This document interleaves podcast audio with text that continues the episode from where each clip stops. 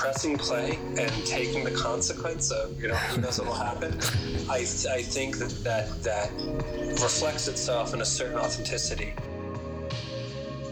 Just pressing play, pressing play.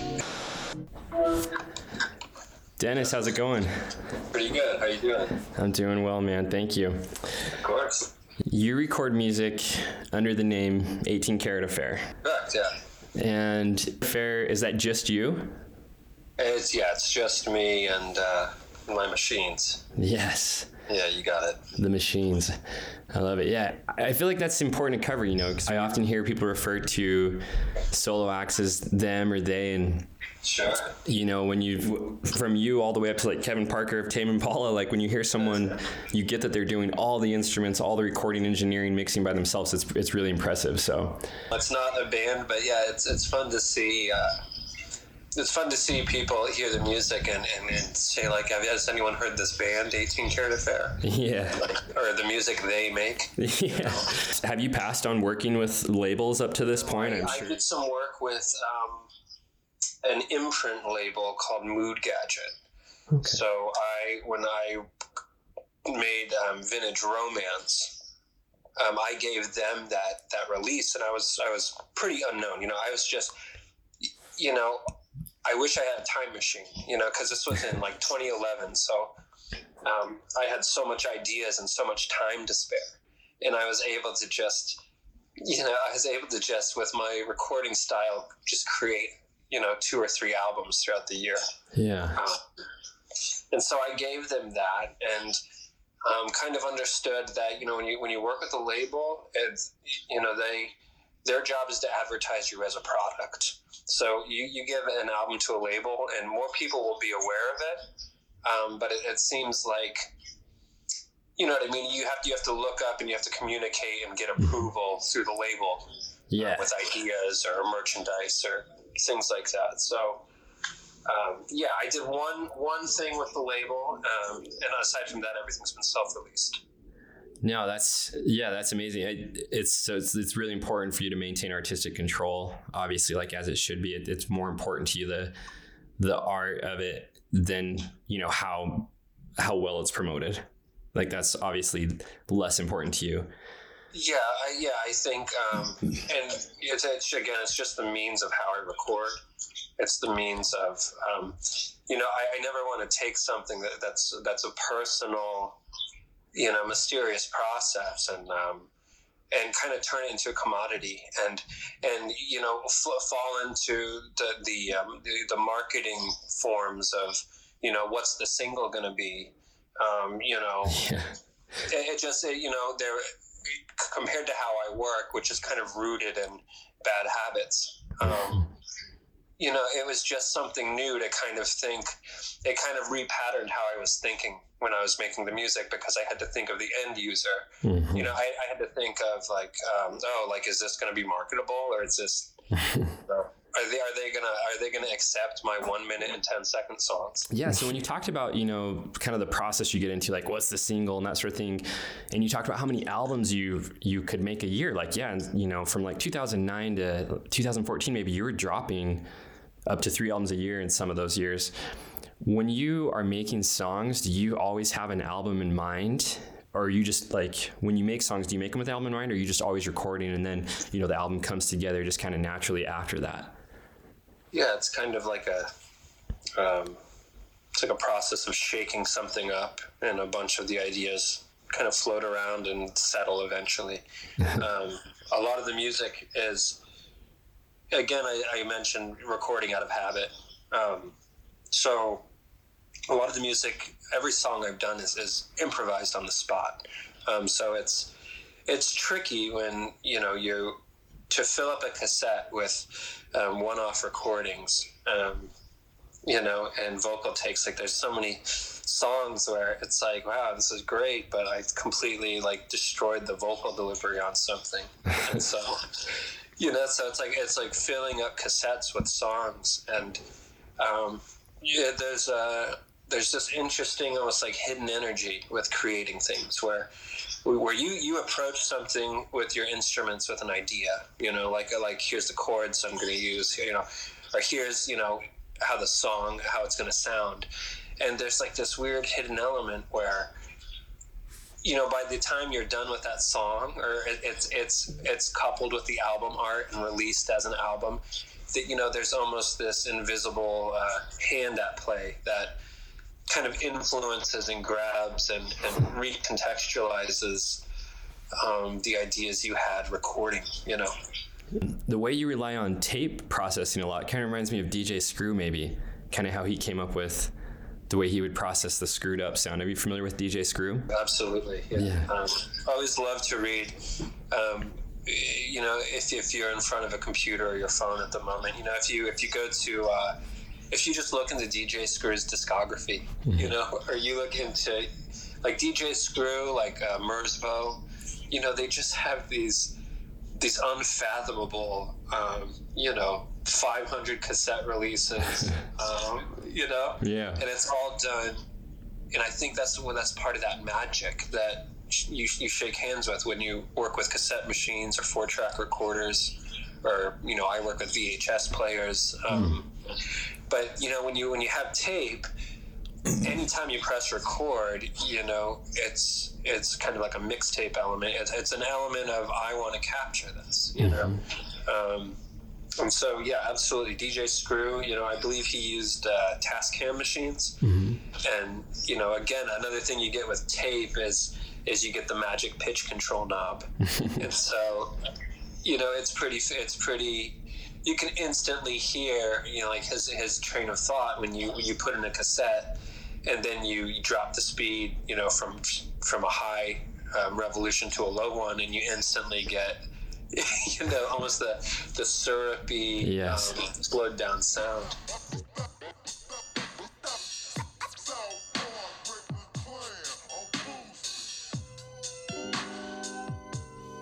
Sound. Yeah. And you know, I yeah, I think there's a lot of people. You know, it's almost like a synapse of brain activity. There's a lot of people that worked with tape and, and had really innovative uses of, I can record a sound and manipulate it. But yeah, D J Screw, when it comes to um, kind of the modern, like music that incorporates slowed down elements, you know, I think D J Screw and, and all those guys over in Memphis in the nineties, um, you know, they, they kind of, you know, they kind of cemented that technique, and it's, it's interesting to see how it evolves over years. Yeah, and that it's still so strong. And well, and so that's that's great, because that leads us into vaporwave. Like you talk about, you know, we can look at so many things that came before vaporwave, what led to it. Um, and, you know, just for those listening, like obviously people who know and love vaporwave, they, you're a pivotal foundational character. So um, you're definitely associated with that genre, but the, the deeper I go into your catalog, the more I realize that you're, there's so much outside of vaporwave that you do. Um, in my opinion, like I think I had put down some of these songs here, like High Emotion is great synth pop. Reflection of Heaven is, is lovely synth pop.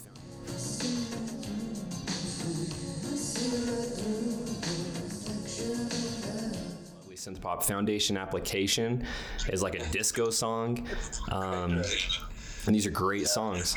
Do you remember the first time you like heard a vaporwave song? Again, like like like I mentioned with like the brain synapses, there's so many, yeah. there's so many pockets. You know what I mean? It's like a, like I look at a guy like John uh, John Oswald, who um, you know, he kind of would, he would just take cassette tapes and he would just decimate them into, um, you know, he would, he would put things together so quickly. Um, if you just look at his music, like I look at John Oswald as the, um, as kind of the proto, like, hey, I'm just going to take all these sounds and sprinkle them and see what happens. Yeah.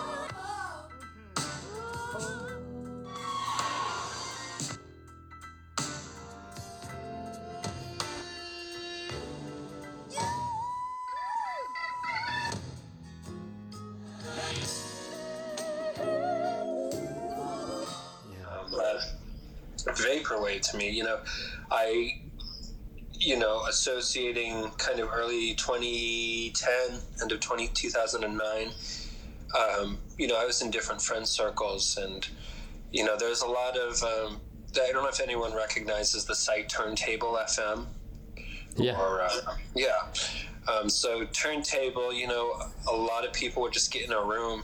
You know, it would just be, they just get in a room and it would just be like people playing their, oh yeah, almost like D J Screw, you know, almost like just slowed down, um, kind of fantastical versions of, of songs they did or songs they like. And that branched off um, into a, cl- a group of people called S P F four twenty. Um, and that was, you know, helmed by uh, Liz and Chaz. I think they still do things occasionally, but to me, that was that was kind of the seed that, in my eyes, was planted with Vaporwave, because out of that community, you know, um, you we had like Ramon or we had like Mac Plus come out. Mm-hmm. Um, you know, you had so many artists who were, you know, just just uh, you know, kind of as a scene that celebrates itself, um, you know, slowing things down and making these warped, um, you know, remixes of like of Genesis game, you know, Saturn soundtracks and and all this stuff, and uh, you know, and there's just a bunch of parallel happenings with that. And so there was that group, and then I think twenty eleven is when. Uh, you know, like like Dan Lopatin and, and mm. with his Chuck Person stuff, um, you know, he put out A D D Complete. Um, you know, a lot of people look at Echo Jams and they're like, oh, like Echo Jams is the definitive, uh, you know, it's it's one of the big catalysts for the genre, mm-hmm. you know, that and like, like James Ferraro's Far Side Virtual. Mm-hmm. Um, but Chuck Person's A D D Complete is, is one of those beautiful, um, I think, ideas in that he, he just released, you know, kind of these looping records. So, you know, it would be a forty-five record and you would put the needle down and wherever you landed, it would be a locked groove. So, hmm. you know, it would be a, a you know, it would be a, a twelve second sample and it would just, you know, it would just groove and endlessly continue. And so I think, you know, between between S P F, between um yeah, and, you know, I think Macintosh Plus is probably the most commercial example of of, of what Vaporwave became and is. Mm-hmm. Um, but between her and Dan Lopatin and James Ferraro and just a handful of people, I think uh, kind of just created a zeitgeist of sound. You, yeah. know? you know, Vaporwave to me, um, it's kind of a blend of, of like punk punk music, but you know, its its main source seems to be uh, re, like recontextualization. Mm-hmm. You know, so you can take, uh, yeah, you can take a, like a like a f- bunch of ideas. So if we think of like Echo Jams, you know, you have Echo the Dolphin on the cover. You know, you so you're pulling from so many culture points. And then, you know, so you put a record in, like, like let's say you go buy one, and it's like, what's this album with Echo the Dolphin on it?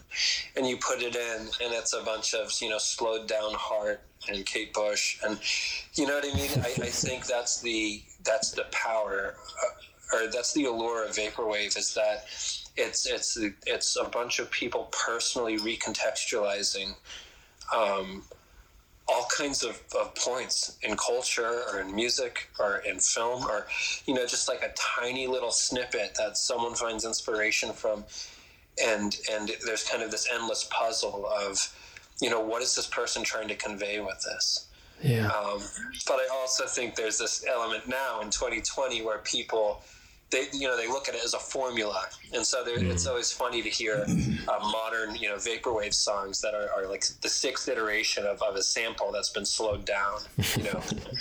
um, yeah. So, you know, it's becoming more fashionable. You know, what, what started as a, a kind of a small designer, you know, Gucci handbag is now a big uh, Samsonite, you know, suitcase to travel with. Samsonite, love it. Yeah. Um, So yeah, and you talk about James Ferraro, and and I think, you know, you can kind of tie in like hypnagogic pop there, yeah. and chillwave. You know, your first album, Spent Passions, is is a lot different than the rest of your releases, I would say. Um, do you like? What's your take on hypnagogic pop? How would you Uh, is that related to vaporwave? Like, what what is that genre to you? Absolutely.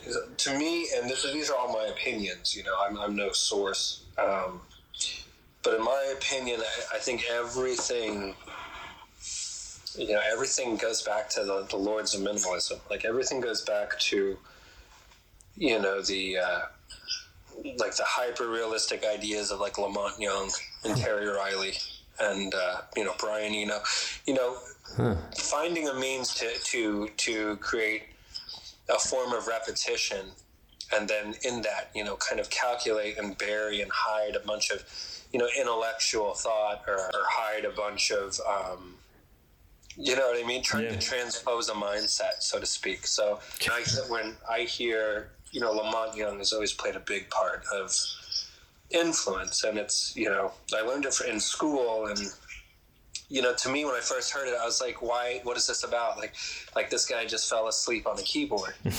um, but then when you start to, you know, look into him and what he was doing, and, and you know, he'll have these, these forty-page reports on why these two frequencies, you know, droning for um, three hours are very important.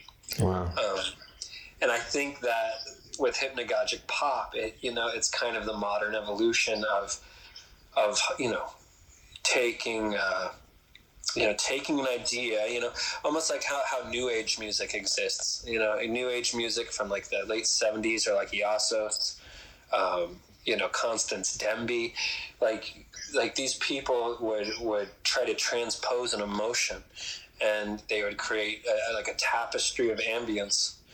And so when I hear um, groups like the Skaters or James Ferraro, or, or kind of the early, like, you know, we put out eighty cassettes of ambient ideo- ideologies, you know, mm. um, I think that's kind of what hypnagogic pop is, is, is it's it's just transposing emotion through, uh, or attempting to transpose an emotion through, you know, a sound or a, a recording.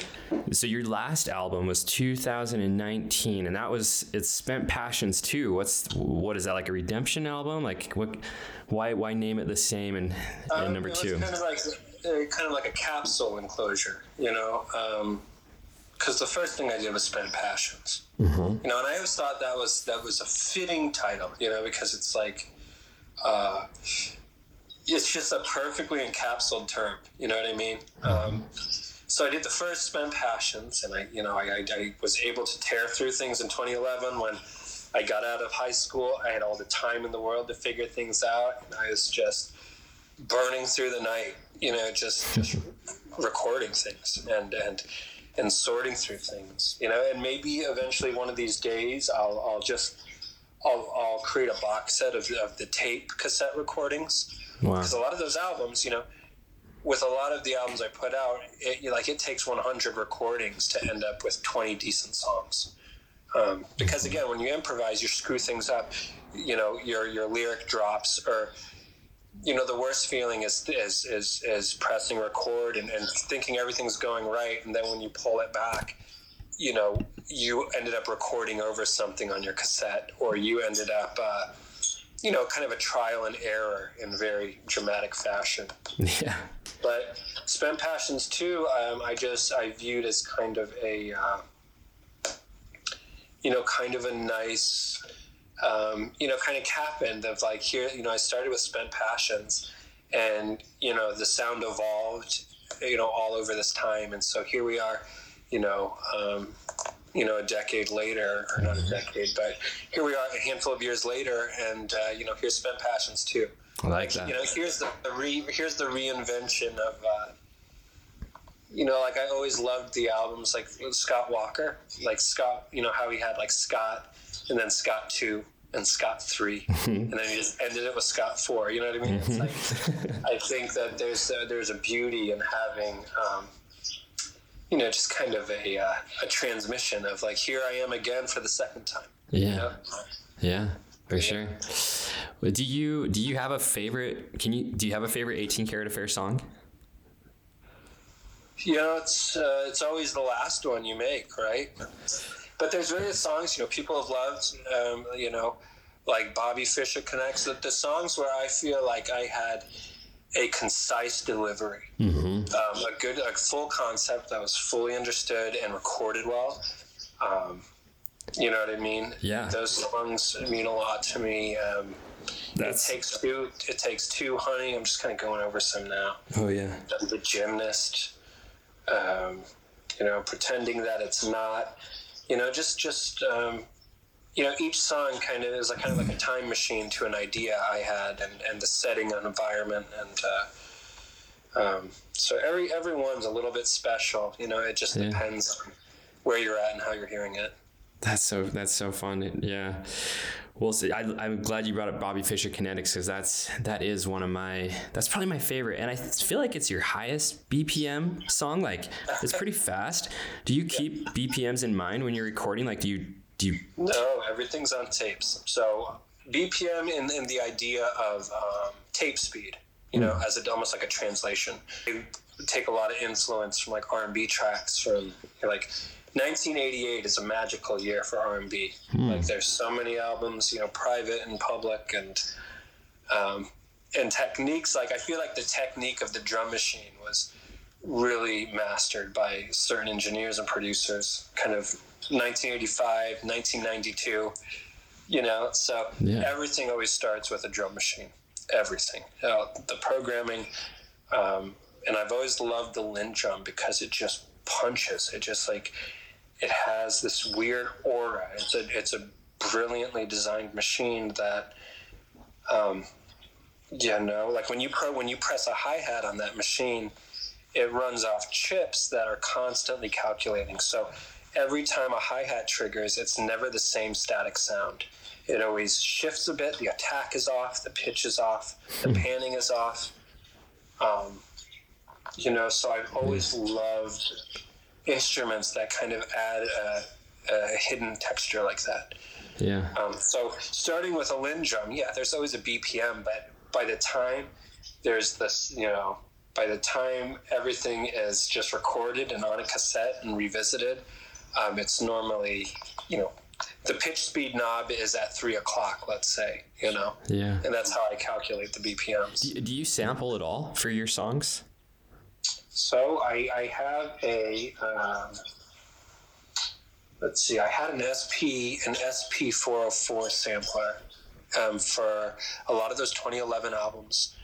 Um, but I, but interestingly, a lot of the, the sounds that people think are sampled Are, are kind of interpolated, yeah. you know. So I'd hear something, and I'd kind of have this fear of, if I just take this and put it out there, you know, like, you know, tisk tisk, right? Mm-hmm.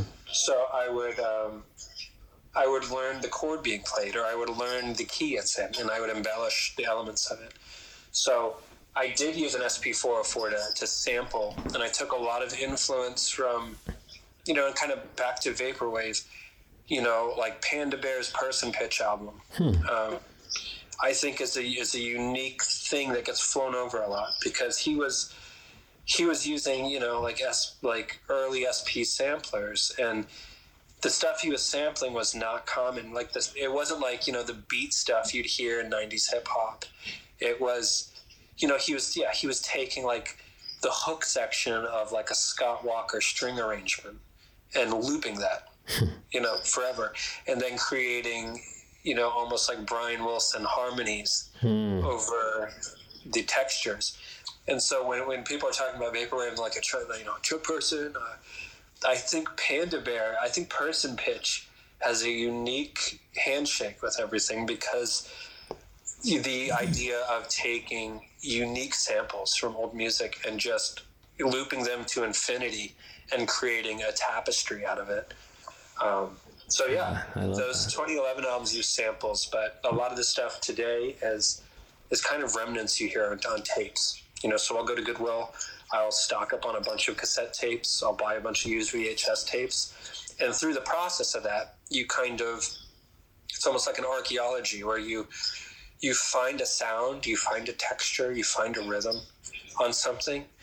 And it either appears in a song, you know, or it, it appears kind of in a transition. Um, but yeah, I, I cool. use samples, but I'm just I'm aware of the legal environments of it, yeah. and I try to um, I try to replicate, or I try to interpolate, or I try to um, I try to add something more than just looping something. Mm-hmm. And um, sometimes cool. It's so seamless that people, you know, I'll play the instruments on an entire song, and someone will be like, "What's that sample?" You know. But, oh. You know, so that's cool. There's a beauty about blurring the lines between, you know, like what's a sampled element, you know, what's an interpolation, um, and, you know, and what's all the machines that are just, you know, being recorded in the same techniques of an era that makes it sound like it's from that time period, you know? Yeah. No, that is, that's interesting. So, well, I mean, did you, did you always want to make, like, sounds like you started the piano pretty young, but I think of, you know, I'm sure film plays a big part in your, you know, your process, like inspire, inspiring your creative process and whatnot. Yeah. Um, did you have any other aspirations to do film or anything like that? Yeah, I, th- I think there's uh, always, you know, I've always loved uh, cinema, and friends, friends I've had, we would share, you know, we would share videos, and, you know, some people would love and I would hate, I would love, they would hate. You know, there's there's definitely a, a linguistic, um, you know, there's a unique handshake with film and sound, you know, sound and film. And I take a lot of influence from, uh, you know, how those things can kind of create memory chambers. Like when you think mm. of, uh, when you think of Sesame Street, when you think of seventies television, when you think of seventies programming, and how, you know, whether it's the bumper, it's it's the lo- quick logo and the twenty second jingle that's been eaten by a tape ten times. Um, those things just really draw something like an influence, you know. Um, I, I, I guess you could think of group a group like, uh, if you think of like Boards of Canada, yeah. right, on Warp. You know, I think that they have, have kind of explored and tapped into what I'm talking about with, with kind of that unique mystery and haze around, uh, you know, informational, you know, building block, you know what I mean? It's yeah. like, if it's like, if you use, if you use a Moog synthesizer in nineteen seventy-five and play a quick lead for a children's graphic, the way time treats that, um, kind of creates an interesting haze. Yeah. So there's, there's a lot of, of influence from, from, Uh, film, you know, more so commercial, more so, more so television dramatization, okay. um, documentaries from the seventies, um, children's shows, you know, things that kind of have a warm nostalgia to them, but, you know, you can't put a finger on it. It's, it's so interesting how you say that time adds a haze to some of those things, because yeah. I've always found it fascinating the way, like, fifties love songs can be have have been used for horror since I don't know how long, but I just you could see, you know, you're you're hearing like the Paris Sisters, "I Love How You Love Me," and it's really a sweet song, but it's over someone getting like murdered or something, and it just it adds such a strange effect. You would never think that type of song would add something to that element, but it it's almost like you tap into the obsession of the love they're talking about, like the really obsessive side that could go awry, like where something to happen, you know? So it's, I just think, I love how you said that time adds a haze to some of that stuff. It does, you know, and, and what you just mentioned, you know, I think that's, that's a unique technique with an art or, or, or vaporwave, as people say. I think recontextualization um, can repackage culture and jingles. It can repackage so much. Like I think of, You think of like David Lynch's uh, like Blue Velvet, right? Mm-hmm. Like that whole film is is littered with recontextualization. You know, it's like you take yeah, you take a song like Blue Velvet, yeah, you know, by Bobby uh, Vinton, and you know you you have it shake hands with with violence and, and, violence. and tragedy. Yeah, you know you you have it you have it kind of present itself in a different light by what other things are going on. Um, yeah, you know, or, or, or kind of the early, like the early Scorsese, or the or the early, you know, Harvey Keitel, you know, kind of New York, like I owe money to these people, what are we gonna do about it? Films, like they they do a lot of that, where they'll they'll take they'll take a fifties track, um, you know, and you know it leads to like a shooting in a bar, you know, like That's a mafia hit, and it's just this this song that at one point was. you know, presented to people in suits at, on a live T V audience with everyone, you know, you know, just kind of popped out, you know, yeah. it's, it's just, it's kind of a time warp to see that stuff happen and, nice. and how it, it gets recontextualized, you know? That's pretty cool. Yeah. It's crazy. Well, so speaking of recontextualization, I think, you know, I, I heard Bobby Fischer Kinetics through a surf edit. Um, it was put to surfing. You've done a mix for Bronze fifty-six K. Yes. Um, was it like, are you into to skateboarding or, or even surfing? Yeah, there's kind of this weird, uh, there's this weird interplay with all that. So yeah, I mean, I, I was into skateboarding. I didn't have the ability so much from the Midwest to, to so, you know, surf, so to speak. Right, right. Um, But yeah, you know, I, I was into this, the skate culture. That was kind of the, you know, the baggy pants, like when Muska was king. Yeah. It was like Muska, Reynolds. You know, it, like, it, if you look at, like, you know, what, what is that? Um, like Tony Hawk's sk- pro skater. Oh, yeah. Killer like soundtracks. Dudes. You know, the four one one V Ms. Uh, yeah. yeah, skateboarding was was a kind of integral part of life, uh, going through, like, middle school and high school. And, well, eventually I stopped because, you know, I, I kind of quickly caught up with the ramifications of, of, of ankle injuries and knee injuries. Yeah, your body like, caught up to you.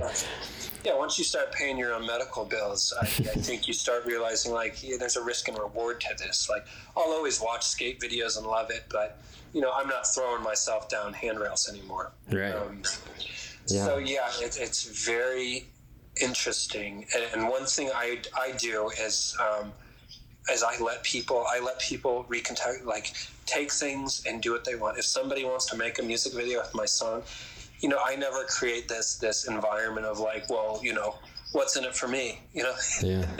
Yeah. Or like, like, well, let's talk about it. Um, and I think that's, that's one element as to how, how people are able to find me and how much I appreciate them finding the music is because people will take time out of their own volition to add my music to a video of theirs, or they will make, they will customly make a music video, you know, yeah. and, and there's, you know what I mean? And it's, That's so it's just cool. This really interesting thing. I appreciate that has kind of led to a, a certain marketing arm where, you know, people have wondered, you know, well, what is that? And what's this about? Yeah. Um, and Bronze, I've had a, uh, a kind of close relationship with for a handful of years.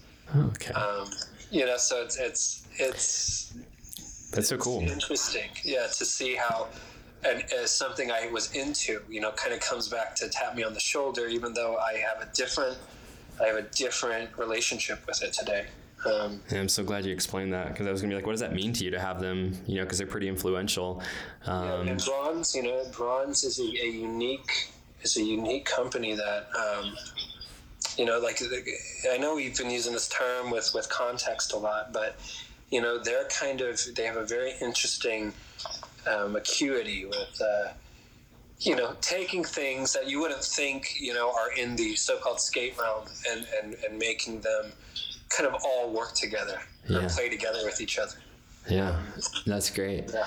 Well, and I think, you know, I actually discovered, so I think I discovered you as a feature on a Deaton Chris Anthony song, working with yeah. Deaton Chris Anthony. And, and, and I discovered him through Samiritry, his skate video. Um, and I wanted to ask how you guys, you know, what was it like working with him? How did that come together? And I, I, I just kind of dawned on me that you're both from this a same area, but what, what was, what was that like working together? And, Um, yeah, Deaton, uh, he, we, he has such a parallel mind. Um, he's just, he's the one to watch for me. You know what I mean? He, uh, yeah. yeah, we both, we both kind of were around Kansas City, Missouri. Um, he's not anymore, but we just kind of met through a, a kind of an understanding of like, oh, like you make this music and you're in the area, let's get together. Yeah. Um, And, you know, we'd get together and, you know, it was kind of like with with certain interests and, and production techniques, you know, it was kind of like like meeting a clone of yourself, you know, but in, in a certain different ways, you know. Wow.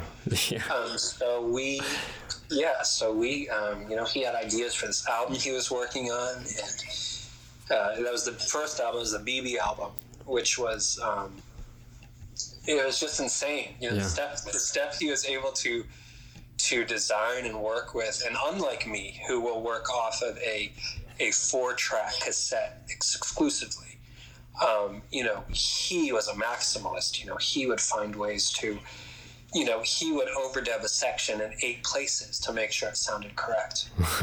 And, you know, I was always in awe of like, wow, like, you know, you do that with ease, like the way I, I use tape players. You know, he can just think like that with big designs. Um, so That's we got cool. together. We just kind of filled up a cassette with some songs, and uh, you know, and we've just kind of kept a relationship. But you know, he he eventually used some of the recordings we had and and and put it on the album.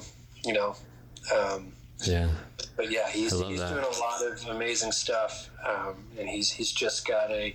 He's got a data bank of just influence that is that I don't know any other current artist that has. And wow, um, that's so yeah, cool to hear. And his films he made, like the Symmetry, um, just all the stuff he does is, is really unique and innovative. So for sure. You know, I kind of find it funny when, when I when I see myself on streaming platforms, and it shows that like I, I, I appear on his album B B. You know? yeah, that's yeah. Like, it's kind of this weird thing. It puts a smile on my face, but uh, absolutely, yeah, that's cool. Really neat um, artist, you know. one hundred percent, yeah. I mean, when I first heard the albums off that E P, like if you want to talk about like eighties R and B, at least to me, like the the Wi-Fi Wifey and right. Webcam Man, like damn, they were so smooth and like funky and like funny and sweet. You know, it was just it was great. And so it's cool to hear you, you talk about them. Um, I wanted to, you know, I was going to ask, I was like, what do you, how do you feel about, you know, performing live? Do you perform live? And I saw that you did for one hundred percent Electronica. And I just thought some of the comments on the video of that performance of yours were, were, kind of, were pretty fascinating. And I just wanted to run, just read some of them to you and just kind of get your first take, you know, your first reaction. Uh, Let's see, so eight, one, here's one that says, eighteen Carat Affair is how I imagine a schizophrenic living in the eighties perceives the world around them. And considering, you know, you've got Adventures in Schizophrenia, yeah. uh, does it does mental health play a theme in your music? Is, Absolutely. The, the uh, you know, I, I love the theme of, uh, of like, traumatic dramatization.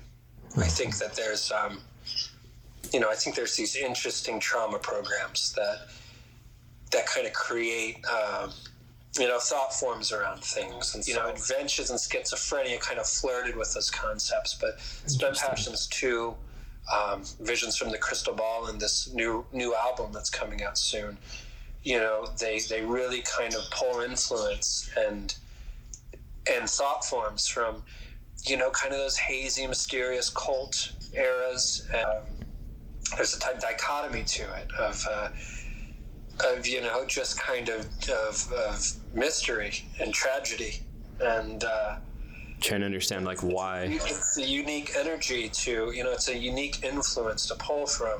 Um, That's interesting. Yeah. So I mean, I, yeah. There's there's themes.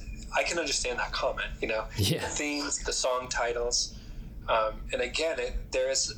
Naturally almost a method to that because the songs the songs are just improvised through cassettes, and then I'll sort through them, and you know sometimes I'll have I'll have you know thirty songs, and granted you know some of those sections only last a minute, but there's there's a natural you know um, unpredictable fluidity to the track listings and the recordings, and so I can understand someone feeling that way and, yeah. and see their They're common because you know one song will be kind of a down tempo R and B thing, and then the next one will be, you know, like an Alvin and the Chipmunks pop cover.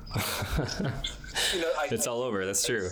Yeah, there's there's so much range that, um, you know, it's not like here's eight songs that all are really in a good suitcase. It's there's so much variety that um, naturally there's a, there's a schizophrenic. You know, there there's a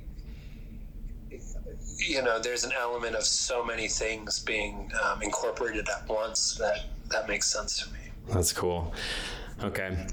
Here's another one, so you might blush a little. He's way hotter than I figured he'd be, one of the sexiest voices ever, and he's certainly the best vocal artist in the retro wave, whatever wave genre. I've held this opinion for several years. Christine is the best female vocalist in the genre. I've fantasized about a, a Dennis Christine collab for years. Do you know who who she's talking about there? Of Christine? Yeah, who's Chris? Do you know who the Christine is? Um, I do not. Interesting. Unfortunately. Yeah, okay. Okay, let's see. Here's another good one. When I was in that room, I imagine this is what David Bowie, what a David Bowie concert felt like back in the day, just pure silk sheet airness. Um, he exudes David Bowie energy. I love it. And there's that. That's there's two comments on there that say that, that you remind them of, of Bowie. What, I mean, that's quite a compliment. How do you take that? I take that with a smile, you know. David Bowie, you know, at one point in time, you know, in the era when you would burn C D Rs, you know, David David Bowie, man. Yeah. Um, I think it's, you know, I kind of have a deeper baritone voice. Um, but when you use tape, you can really make your voice sound like anything, you know, with the right techniques. But um, a lot of songs, a lot of the, a lot of the fully realized songs are kind of done with. with that vocal timbre, you know, David Bowie, uh, Scott Walker, yeah. um, Jim Morrison, you know, like, you know, artists that had um, a, a kind of a deeper uh, approach and, and kind of were just kind of, you know, you know what I mean? It's like when, when you when you learn your voice as an instrument, the things you can do with it, hmm. you know what I mean?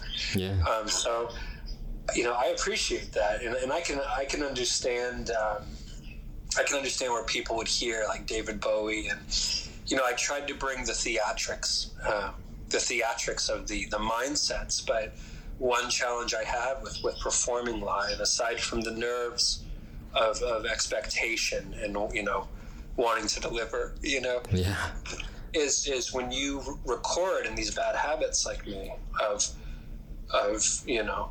sending everything to two-track cassettes and then mastering onto a V H S tape, it becomes difficult to, um, you know, like people reach out like, like I'd love to remix this song. And then they'll say like, can you send over the stems? Mm. And it's like, can't I, do it. Like, it's one shit. It's like frozen in time. Like I can't separate the vocals from the music. Like it's, that's so cool though. This. So yeah. Performing live, you know, introduced, um, a mental hurdle of like, you know, how can I do this without just doing karaoke, you know? Yeah. And then, you know, one thing, just an offshoot of that, you know, I find fascinating is, is how, uh, you know, that group Milli Vanilli, mm-hmm. girl, you know, it's true. Yeah. Like, these dudes got crucified. Oh yeah. When they got caught. Yeah. They got, you know, for, for singing over their songs. And today it's a standard. Mm-hmm. Like if you turn on a show, it's, you know, it's somebody just playing karaoke over their music. And it's, you know, it's weird to see. It's kind of that whole Spent Passions crystal ball mindset stuff mm-hmm. that happened to them. You know, one guy took it so hard that he just drifted off into an ocean and left the planet. Yet yeah. today, you know, it, it's it's a standard. It is accepted. Yeah. But at one point, somebody was, you know, pulled by their hair for that. That's um, so crazy. Poor Milli so, Vanilli. Yeah. Yeah. Okay. You, you mentioned the new album a little bit. Did Called you Body Double, yes. Very cool. Do we have a, a timeline on that at all?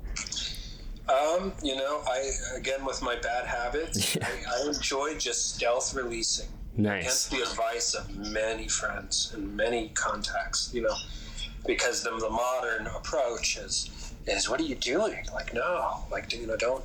Like, don't release it all now. Like, you know, do the single. Like, tease it. Do the single. You know, and then you know, build it up. And uh, and that works for lots of people. And I have no no qualms with that. But there's something fun about just striking like a thief in the night and uh, appearing. You know, with a whole set of songs. You know yeah. what I mean? Very. I, I I think that variation. There's beauty in variation, and I feel like a lot of the. You know, here's our single, like here's our video for our upcoming album, you know, and then teasing it for like it's coming out in four months, even though it's all mastered and sitting on a hard drive. I know, I hate um, that. Yeah. You know, it, it, it, it kind of develops an odor where it's uh, it's like you know, it, it's so expected now. Oh, here's the single. And the album's coming out. Um, so it's kind of fun to deny the prophecy. You know, nice. I, I know that it's it's kind of an incorrect way of doing things uh, market-wise, but I yeah. you know I do it anyway. Yeah, I, I love the term stealth release. I'm going to remember that. That's a good one. um, well, I mean, they're all they're all planned out. You know, like uh, like with the dates. You know, um, a lot of stuff I've released is always around Valentine's Day or Halloween, mm. or, or certain dates that have uh, kind of an emotional energy attachment. So, you know, I, I always try to, uh, you know, sometimes people can guess and say, like, I, you know, like my guess is he's going to release this on, you know, some numerological, you know, setting date. Kind of like I put the, the Body Double uh, teaser out on, on two twenty-two, you know, not to yeah. be uh, kitschy, but, you know, I think that there's certain power in numbers, and it's kind of fun to have people anticipate but not expect, you know? Yeah. Well, I got, I got to ask, how do you feel about Tori Moi? That's... Uh, it was the first album, what was it, uh, Causers of This? Mm-hmm. You know, he was doing a lot of interesting stuff with, like, sidechain compression, filtering, um, you know, and his, he, the range, like that album, you know, it's got the New Jack, it's mm-hmm. got, like, um, it's got New Jack elements, it's got so much stuff in it, and it's interesting to see how, how the fluidity of that kind of approach, or how like Neon Indian came out with an album, how uh, uh, what's his name, um, Ernest, or what's his name, Washed uh, Out, Washed Out, yeah. It's, you know, these these artists, they they appear almost like they had a parallel mindset, and then they get put in a suitcase. You know, they a journalist will be like, this is Chillwave, yeah, you know, and then it kind of it kind of sets a template design. You know? Well, I, I think we talk about artists kind of move, like the way they move in different directions sometimes. You think of some of the greats like Saint Pepsi, um, Esprit. These are people that have transitioned. They've kind of moved into new projects, like Saint Pepsi kind of moved into Skylar Spence and his synth pop stuff, and it's more pop oriented. And Esprit, you know, George Clanton, um, right. the stuff he started doing. Do you feel you've stayed true to where you've originally started? Like, I feel that way mainly because of, again, the the bad habits I've formed in working. um, yeah, I've tried, you know, I've tried, you know, loading Ableton on a P C and, uh, you know, and, and, and, you know, learning it and, you know, calculating the uh, arrangements and making sure they match the tempos, and you know, there's just so much formula to it, to, to me and my approach, yeah. that, um, you know, it just kind of sounds static. Um, so, yeah. you know, in, with that aspect, you know, going back to, so Spent Passions one, I had that Fostex machine. So eighteen Carat Affair really came about by, by things just falling into place. Um, I bought I, I bought a bunch of old um, fashion teaser catalog videos. Mm. So in the early eighties, companies, if you think of like Gucci or Ivy Diffusion or Members Only, come, the way they would sell their products is they would create these these fifteen and twenty minute videos of of you know people in exotic settings. You know, it'll it'll be a guy riding a horse in the desert with an amazing unknown, you know, eight, like eighties instrumental track, right? Mm, lush, yeah. And you know, he's got a Members Only jacket on, and that's how they would sell their product, is mm-hmm. these fashion demo teasers. Um, so I bought a cassette of that, and I was so influenced by them that you know, I, I would I would try to emulate and mimic the sounds and the, the sound quality, and you know, how you overdrive ta- tape so it sounds like it came out twenty years ago. Um, and That's once crazy. Those things all fell into place, and once there was, uh, you know, like sixty forty was really the first um, eighteen Carat Affair, you know, ideology of, of I'm going to take that approach. I'm going to take a technique of blurring years of music, and I'm going to match it with an imprint of fashion. I'm going to match it with an imprint of a style or a mindset. Hmm. Um, you know, that's when I broke out of the whole Pineapple Symphony. Uh, yeah. and that's I cool. just ran with that, you know, and, and when you, when you find something that, um, when you find an influence, um, you know, I just stuck with that. And a lot of those twenty eleven albums, a lot of the core albums people talk about, you know, Vintage Romance, High Emotion, sixty forty, Gorgeous Fantasy, you know, that kind of all came from, uh, you know, from taking that kind of influence and doing that. Mm-hmm. And so after that, and, you know, yeah, trying the Ableton thing, at the end of the day, I just go back to um, using a two-track cassette machine. Okay, I took that technique from um, Lamont Young, right? Mm-hmm. Who, well, there's a chain of, of custody, right? So um, have you, like, you know who Robert Fripp is? He's a guitarist. Mm-hmm. He was at King Crimson. He's produced a lot of albums. Robert Fripp, Brian Eno, took a technique from Terry Riley, uh-huh. who took a technique from Lamont Young, right? Uh-huh. So the chain of custody. And what the technique is, is is you take two cassette machines or or, or two-track um, tape machines, right? Mm-hmm. And you pretty much create a long time lag accumulation. So that was a pretty sweet sound. All the, um, all the songs, you know, with eighteen Carat Affair are these predestined loops. So it'll be a tape loop that lasts a minute and twenty-eight seconds, right? Mm-hmm. And you fill it up, and, and you can't make a mistake. You can, you know, but you, you, you, let's say you play a sound on a piano, right? Um, after, depending on how far the tape is, you'll hear that sound. So you'll play a sound, and then eighteen seconds later, the sound comes back, right? So it's like a long form delay, mm. but because you're using tape, every time it repasses the machine, the sound kind of turns into a ghost and gets, gets eaten up by the tape process. So every album, every song uses that method of, of time lag accumulation, of recording in a predestined loop setting. Wow. And sometimes people say, well, well, like, what the hell is this? Like, why are your songs on, like, one minute and ten seconds? Mm-hmm. And a lot of that is due to creating a natural tape loop, you know? Yeah. Um, and, and, you know, of course you could use like a loop pedal, or you could use a long delay, but it's not the same. If, if you use time lag accumulation, you know, um, there's just a certain way the sound decays that, that has a haunting quality. And then when you re, when you re-record over what you did previously, all those ghosts are still there, just eating the sound up. So that's crazy. Um, Yeah, so the reason I find myself staying true is because I use these techniques, and even though people say, like, this sounds like crap, um, you know, or like, why, like, why is this uh, one minute long? It should be four minutes.